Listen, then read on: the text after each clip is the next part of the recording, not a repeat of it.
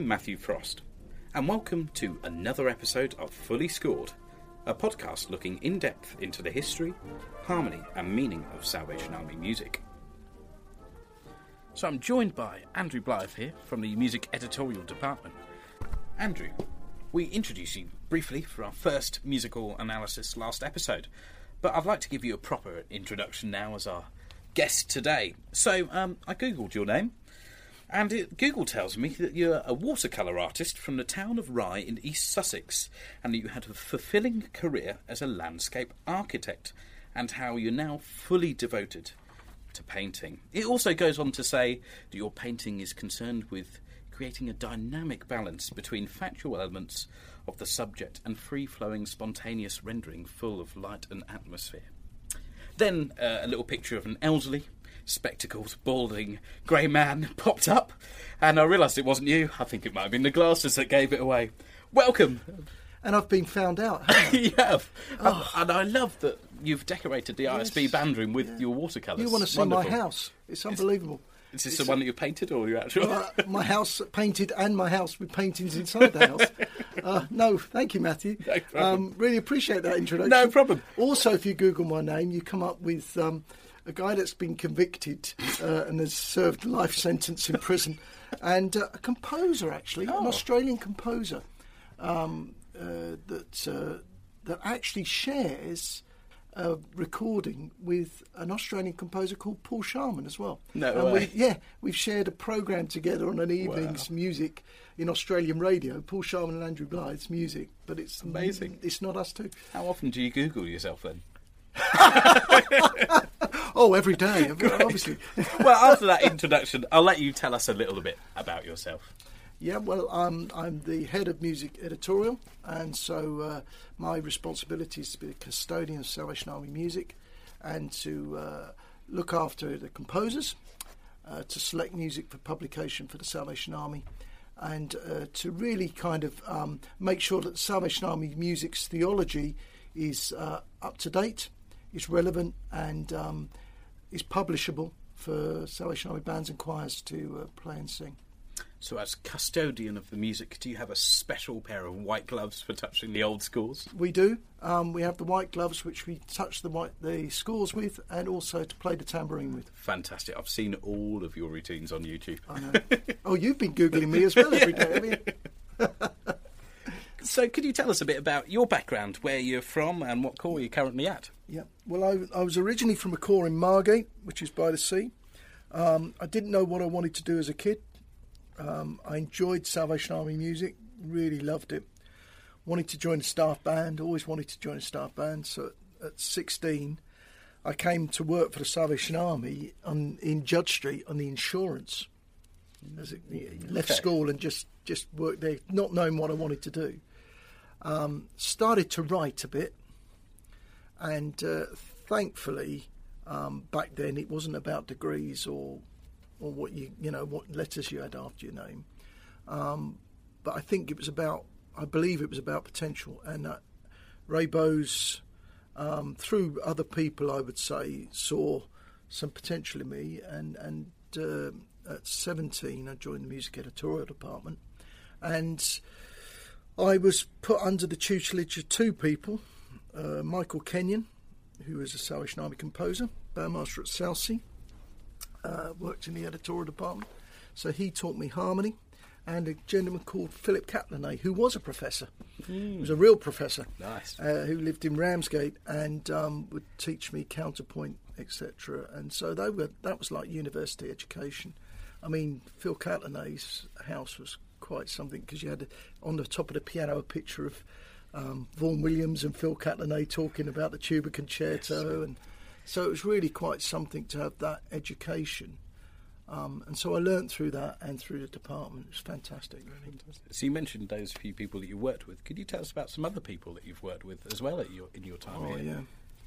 Well, uh, probably well Kevin Norbury, Peter Graham, um, Ray Steadman-Allen of course, um, have been like some of the real notable um, musicians that Ray Bowes, yeah, those kind of people. Have, it's, it's just been fabulous. Amazing to be able to learn from them. Oh yeah, yeah. yeah, them. and and all all great encouragers in their own different way.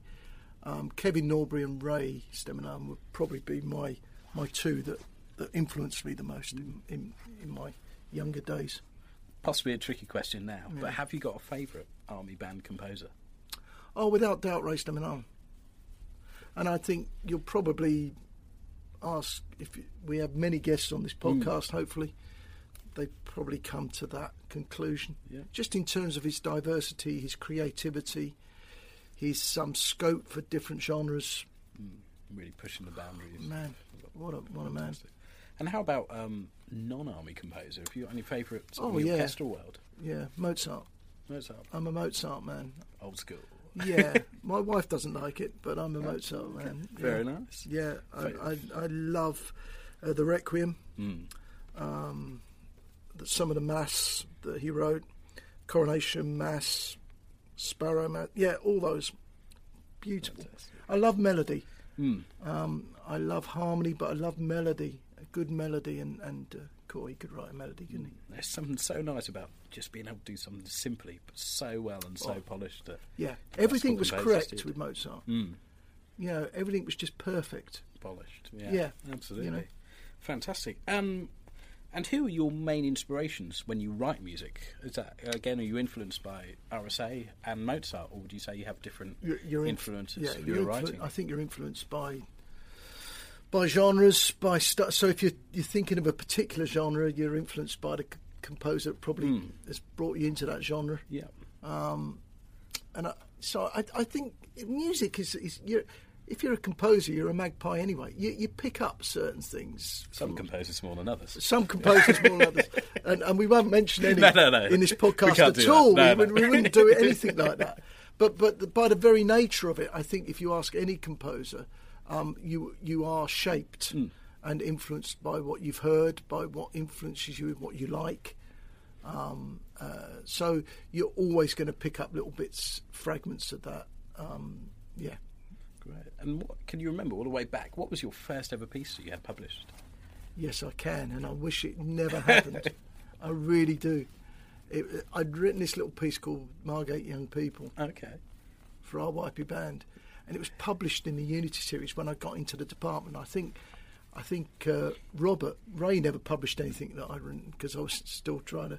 But Rob, when Robert came in, he published, started publishing my music, and I, I thought it was great. It's awful. it's an awful piece of music. I hate it. And and so as the head now, when composers write, I often and they write their first thing and they're desperate to get it published. I often say to them, look, you know, l- let, trust me here because in five years' time you'll probably look back and think, why did I write that? You know? Can we get a snippet of that on on the? Uh, No, we can't. podcast? No, we can't. Fantastic. And how about coming up to date? Are you writing anything at the moment, or working No. on any major pieces? the the the problem with my role is um, well, I see it differently from I think I think Ray Bowes probably saw it in the same way as I saw it. This role is very much function. Hmm. You know, if there's a three liner that needs to be filled in, you know, it's my role really to to lead the way in that, unless I ask one of the editors. Um, but it's my role to kind of do that. So I've, I've always now, for a long time, seen functionality as opposed to creativity, and that's really sad. I think Ray Bowes saw that in that way as well, and I could see him sometimes struggle with that, as opposed to Ray's, the, the genius that was Ray Steadman-Allen, who would just write because he could. Everything. Yeah, I suppose, I suppose that, that goes up that way for a lot of composers. And if you look all the way back to Haydn, working for the Esterhazy Mm. Yeah, family, yeah, you yeah. have to just write what you need sometimes. I thought he was well looked after, wasn't he? Yeah, absolutely. I mean, I wish I was still paid like I wish I was. I wish I was paid like Haydn was played for functionality. But there we go. That's a whole other podcast. Yeah, yeah. One more question, actually, about your writing. To pick your brains, what is your technique when you write? Do you tend to write a melody and harmonise that, or would you write a bass line first, or do you get little snippets of ideas and work sort of bar by bar, horizontally or vertically, or does it sort of change every piece you write? I write at the piano for a start. Hmm. Um, so I will I will always sit at the piano and try and write uh, something that goes from left to right as opposed to just stop, stop, stop. It needs to have some form and some, some direction for me. Um, I can't start something without knowing pretty much where I'm going. You- I think a yeah. number, certainly looking at manuscripts um, of a lot of our younger composers, or, or a number of composers that all write in Sibelius, I think they start with an idea and, and have no idea where they're going to go with that idea. Um, I can't do that. Um, it'll be great. You know, we will one day have a podcast with Brother Downey, um, Doctor Downey, um, and uh, I'm sure he would say pretty much the same. And I, you know, I've been influenced by those kind of people. Kevin Norbury would be the same. You can't.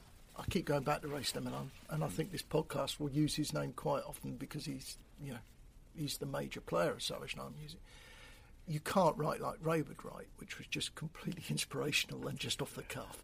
Ray would write a score.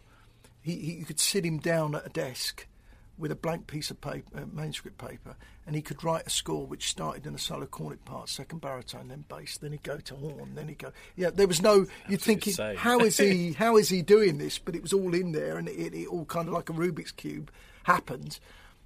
Whereas for me, it can't happen like that. you know, I haven't got that capacity. It has to go. But I need to know where I'm going. I need to know what my narrative is um, before I even start. So you tend to write its short score and then Yeah. orchestrate it Yeah. after. Oh, very Kevin Norbury would do that. And so things like Maccabeus, good. Yes. he would have played that at the piano and say to me, he'd come in and he'd come into the office and he'd go, Come and have a listen to this. Sorry, Kevin, if you're listening, he's going he's going to email. He, I'm going to be in so much trouble. Um, and he'd say, Come and have a listen to this. And he'd play it. You know, he was a fantastic player, Amazing. But it would all be short score. It's fascinating. Then need to score out. So before we go on to some quick fire questions for you, Andrew, I've got a question from a Salvation Army celebrity. Kenneth Downey has sent us in a question to ask you. Ah, I think it's a great question. Oh, dear.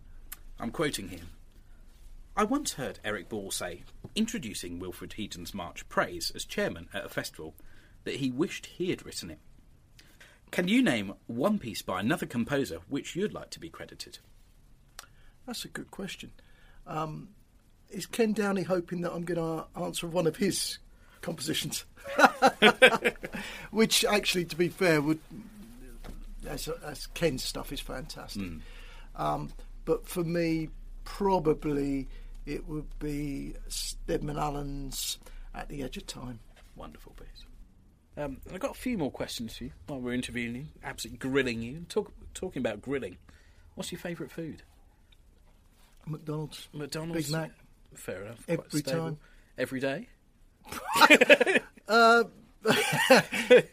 regular. Okay, I won't ask any more. How about yourself? In the kitchen, are you a you know kitchen composer as well? Can you whack out any nice dishes? No, No, I Not at all? can't cook to save your life. Okay, and you know I, I'm just useless. So Sue's been away like this week. We, we're recording this on a Friday. Yep. Sue's been my wife's been away all week, busy because she's she's pretty hectic with head teacher and all so that Big kind Macs of thing. every day of the week. then? Pretty much so. Okay, Yep. crumbs. So I've got a few more quick fire Yeah, questions about your favourite things. Um, favourite film? I like the Star Wars stuff. So first Star Wars one. Very cool. Uh, a New Hope. Uh, favourite musical? Oh, good one. Star Wars musical. Les Miserables is fantastic. Okay, fantastic. How about your favourite soup? Tomato. Oh, very old school. Would Big Mac to been it? yeah. Oh yeah, that would be fantastic. Uh, favourite train line? Favourite train line? Yeah. Oh, that's a good one. The East Coast main line through up to Aberdeen Inverness. Can't Ooh, beat it. Going nice. through Berwick. Um, have you got a favourite word? Favourite word? Improvement. Just like the way it sounds, or, or the I, I connotations like the behind it? connotations behind it. Okay, fair enough. How about a favourite Bible translation? Uh, NIV for me all the time. Standard, standard, fair enough. How about a favourite chord? Oh, a favourite chord. Mm, is it a juicy one or just a plain, simple? Oh, it's, it's a, it would be a plain, simple one. I usually find myself in F major a lot of the time. Okay. So I, I know it's boring. Probably the F major chord. I usually start there before, in most things. Every morning. Fantastic. Uh, window seat or aisle? Oh, window seat, Ferry or Eurostar? Eurostar, Great, we'll have the tickets ready for you soon. Thank you. Uh, football or cricket? football. Or any team that you support in particular? Well, I follow Manchester United. I'm out of my depth there. Yeah, they they doing all right this season? No. No. Move on. Okay.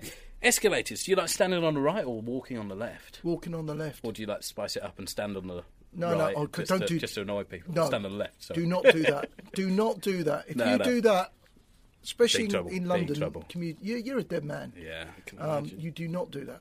Okay. Uh, Rothko or Mondrian? Rothko, Mm, a wonderful Rothko room at the Tate at the moment. yes, I very think nice. It's a third floor, Yes. lovely room. Uh, do you have a pet cat or a dog? Cat. Do you? Oh, Yeah. Well, no. My wife and Abigail has a pet cat. I, I, I kind of just put up with it. Fantastic. Um, that's all I've got for interview questions. Brilliant. For now. Good. But, Thank um, you, Matthew. Really fine, good. it's. Good grilling.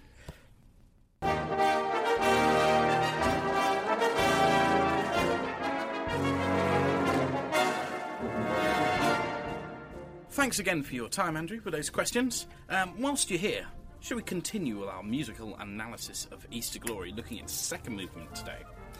If you haven't listened to our first episode yet, uh, we thoroughly recommend that you do before starting this one. Uh, not only do we look at the first movement of Easter Glory, but also we had an excellent interview with Dr. Stephen Cobb. If you would find it useful to go along with a score, I think we'd recommend that. You can purchase a score at the Salvation Army Music Index website. And if you're struggling to do that, find someone that can Google it, and it'll all be good. Okay, so the second movement of Easter Glory. We've finished the first movement. Jesus has been crucified on the cross. What happens now? Well, the second movement is entitled Day of Mourning. Um, really, a, a day of emptiness, a day of nothing. And uh, Les bases the second movement on his own vocal setting, work that he wrote for male voices on Frederick Faber's uh, words, Oh, come and look a while. Um, so that was published by the Salvation Army um, around about the same time that Easter Glory was printed. And so th- it's a very stark message, as you would imagine. And so that the music gives this very kind of sorrowful interval right from the beginning, which is used uh, right through.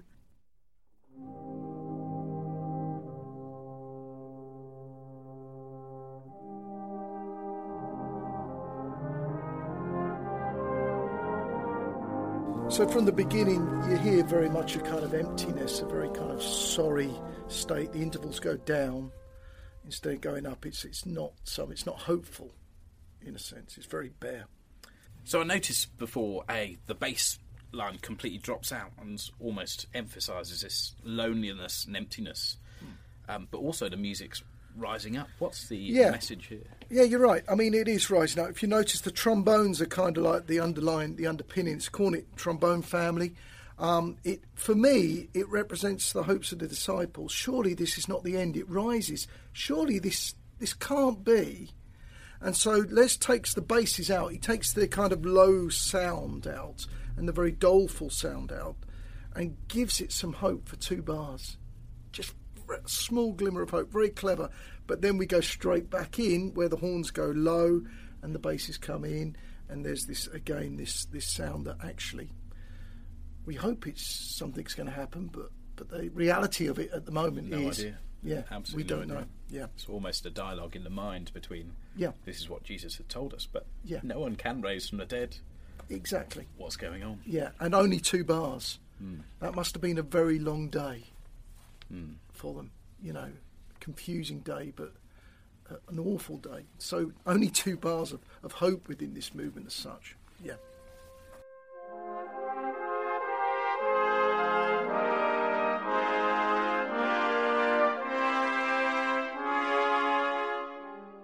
If you look at section B there, Matthew, you'll see that um, it develops the opening figure of um, the tune of Les's and the words, Together let us look and mourn. So you'll hear the figure at B in the horns.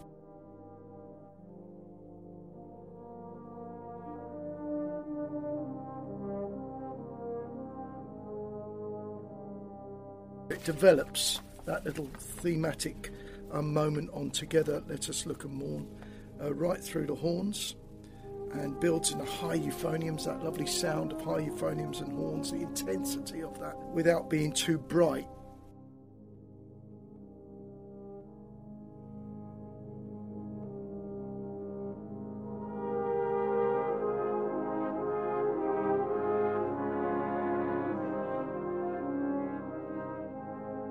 You know, it's very mellow. It's it's very um, it's very sorrowful, and so uh, Les then leads us into uh, a kind of very stark um, setting of his own music at section C. From section C, we move into the tune The Crucified Lord. Andrew, would you be able to tell us what the words associated with this tune are, please? Yes, the words, as I said, are from Frederick Faber, and uh, the verse that Les has kind of based it on is the first verse Oh, come and look a while on him whom we have pierced, whom for us has died. Together let us look and mourn. Jesus our Lord is crucified. So it's very much a kind of um, a viewpoint from the disciples of emptiness, of, of absolute um, despair. And as I said previously, Matthew, the, the little reference, the development figure in uh, A and B is found bar eight of C, with that little together, let us look and mourn, um, which is taken from the, the fragment of uh, of that uh, tune there. And quite interestingly, we have a very unique percussion marking here. Snares off with bass drumsticks, so playing the snare with bass drumsticks, which is quite unusual. What do you think that is meant to represent? Well, it's actually it's a great sound. It's a thud, isn't it? It's it's a real death Technical knell. term. Technical yeah, term. Technical thud.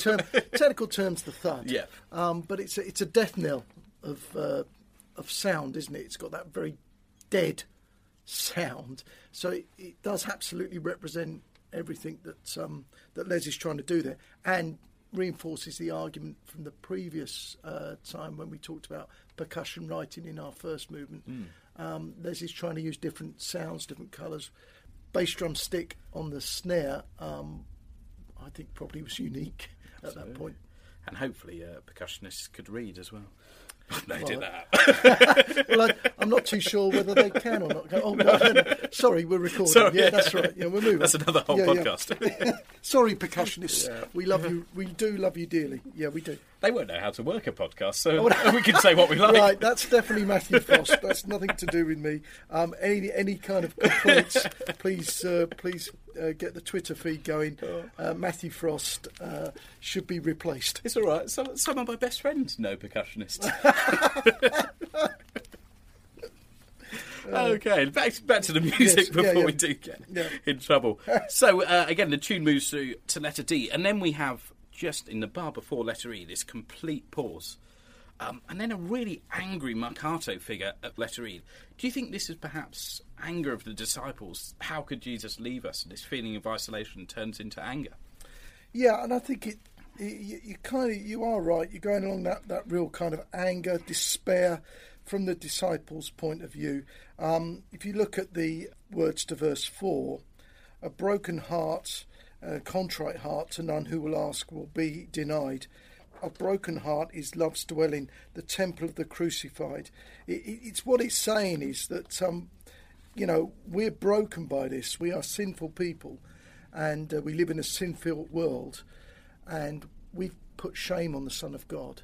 And so there's a real intensity of the moment, recognizing the disciples' grief at what they've done, at what mankind has done to the Son of God. And, and it's built in this very, very harsh. I mean, it's a great moment for the soprano. Mm. You, you've ever, you know, yeah. he- Optional bottom A's. No, one's going to play that. no, no soprano of their right mind No, or, no. or quality is ever going to go for that. Um, but it's got that, that real intensity in unison, cornets and trombones there. And then the, the tune uh, that comes in there, Jesus our Lord is crucified again, the little fragment at the end of the tune there. Um, and, and yeah, really talks about the, the sin and, and the despair of, of the disciples absolutely just rejecting and, and denying Jesus at that point. And musically, I love the contradiction between the the angry symphonic sort of sounds, and then you have the saxhorn family erupting from the middle of the horns and baritones. And actually, if you think about the placement of the bands with the cornets and trombones either side, and then emerging forth, almost perhaps a precursor to Jesus coming out from the tomb. Yeah, I mean, I often, see, yeah, that symphonic sound is quite right. I often find that many of our older pieces, Les, Eric Ball, Steadman-Allen, um, could have been written for orchestras. Mm.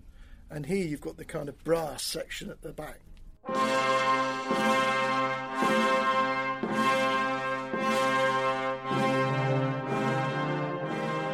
You know, those, those octaves really pinging those out, and the orchestra coming in there. You know, it's, it's beautiful. We then move on to section F, Meno Mosso, and the original tune uh, is heard once again in the horns. What happens here harmonically?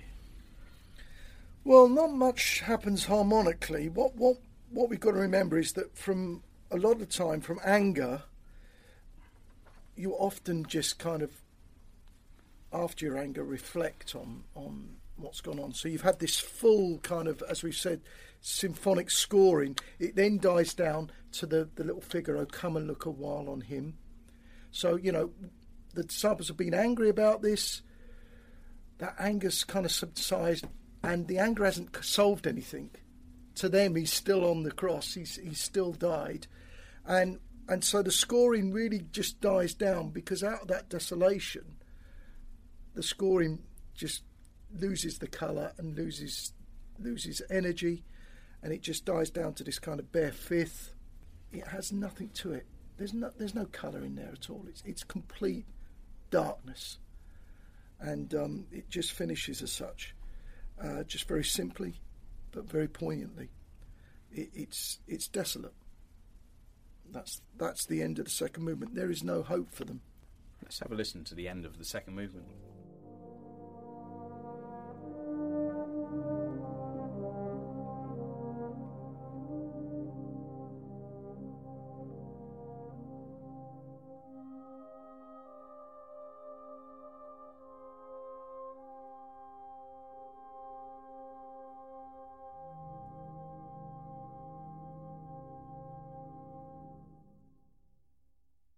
Just one more question before we move on. This music is clearly very, very programmatic. It tells a great story. Do you think that all Salvation Army music needs to be programmatic, or is there also room for absolute music, music just for its own sake? And perhaps what's the trend at this time? That is a very good question. Fundamentally, Salvation Army music should be programmatic. Fundamentally, Salvation Army music has to tell a story. Um, in saying that, um, for many years, I think uh, since um, since the turn of the 20th century, we've used classical music, and some classical music is just music, um, absolute music, and we've used that in inspiration um, to say that music can inspire thoughts. Mm. and and I agree with that as well. I think we'd all agree that Absolutely. there's some music that we've heard and we've we've we've had a connection with the Creator God through that music. Just by its peace and tranquility, perhaps yeah. creating that atmosphere. Yeah, or its strength, or something mm. like that, that really connects us. Um, but I think as Salvation Army musicians, or Christian musicians, we recognise that connection that, that God can give us through that. Yeah? Mm. Whereas for non Christians, it's just music that inspires. For us, there's a greater meaning for that. But Army music fundamentally must have a message and a connection and a program to it and a story to it, in essence. And, and we still do that within editorial and Music Council, where music is passed. It must have a theological story and message to it that's in keeping with Salvation Army principles. So it's very important to keep that that message. I think it's really important we address that music used for religion isn't just a Salvation Army thing. No. It's been going on for hundreds of years. Exactly. If you think back to the Psalms, yep. King David with his lyre, that's perhaps one of the earliest written examples of music being used in the church, all the way through Mozart, Bach. Yeah. Stravinsky, all writing sacred music as well. Byrd, some Byrd. You see, some of Byrd stuff. You know that that whole that whole kind of journey of religious music. We we've taken that through in our own way, in our own form. Uh, and so we're the custodians of that as well.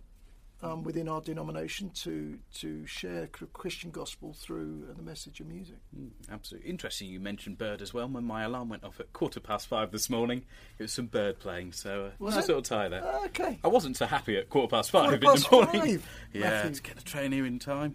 Oh, that's late. I know. I know. We're, we're in by quarter past five at Music Editorial. Yeah, I, I can believe it. I didn't know there were two quarter past fives in a day till this morning. In our next episode, we'll be continuing our musical analysis of Easter Glory, looking at the third and final movement, Day of Resurrection, Easter Sunday. We look forward to that. This brings us on to our final segment of the podcast, Band Mastermind.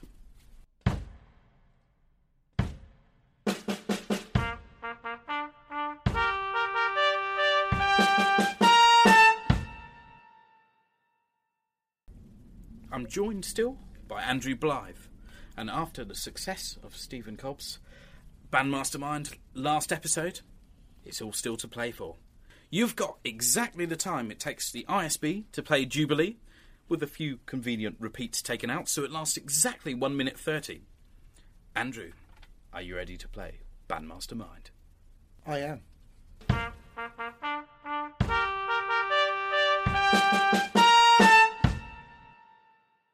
Your time starts now. YBS CD Alpha and Omega features the music of which composer? Race number nine. The march, uh, which march is number one in the Red Favourites book? Southall 100. Incorrect. Wilfred Heaton was born in which UK city? Sheffield. Correct. What is the name of the third work in Martin Cordner's Eternity trilogy? Escape Velocity, Fusion, and No, pass. Incorrect. Or pass. Uh, name one of the two solo- soloists featured on the Enfield Citadel Band's 2009 CD, Classically Enfield. Dudley Bright. Correct. What was the first piece published in the festival series? Gems from Messiah. Correct. In 1945, Eric Ball became the con- conductor of which contesting band? CWS Manchester. Incorrect. what is Bruce see. Broughton's first Salvation Army published piece? Oh, uh, the good old way. Incorrect. Turris Fortissima by Steve Ponsford plays tribute to which other Salvation Army band piece in its final section? My strength, my tower. Correct. RSA's epic At the Edge of Time was originally written for which band?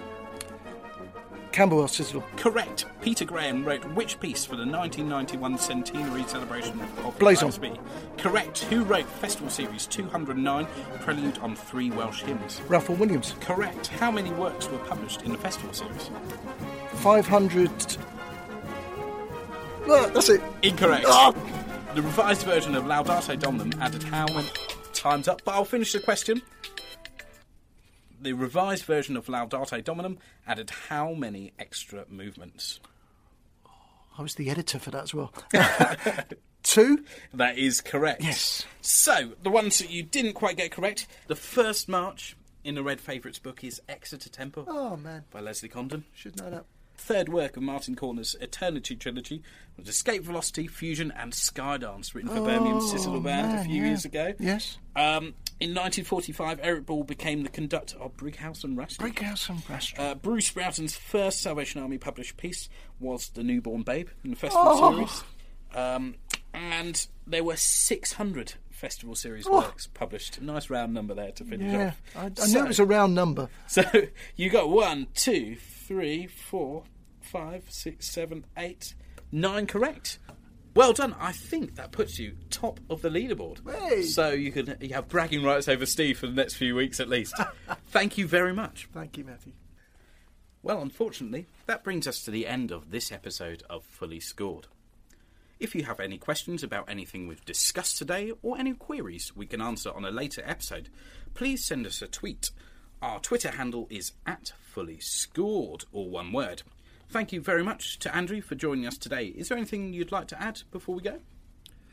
I think this is a really good podcast, great idea, and, and I hope that people get on board with it, Matthew. Um, we want, as you said, people to share any queries, uh, questions, or things they want us, uh, you to raise, and, and us as a music editorial department to, to do. We're always here to help people, and I think it's a great, great project and um, something to move forward with. So thank you for the opportunity of sharing today. Great. Thank you for your time, Andrew.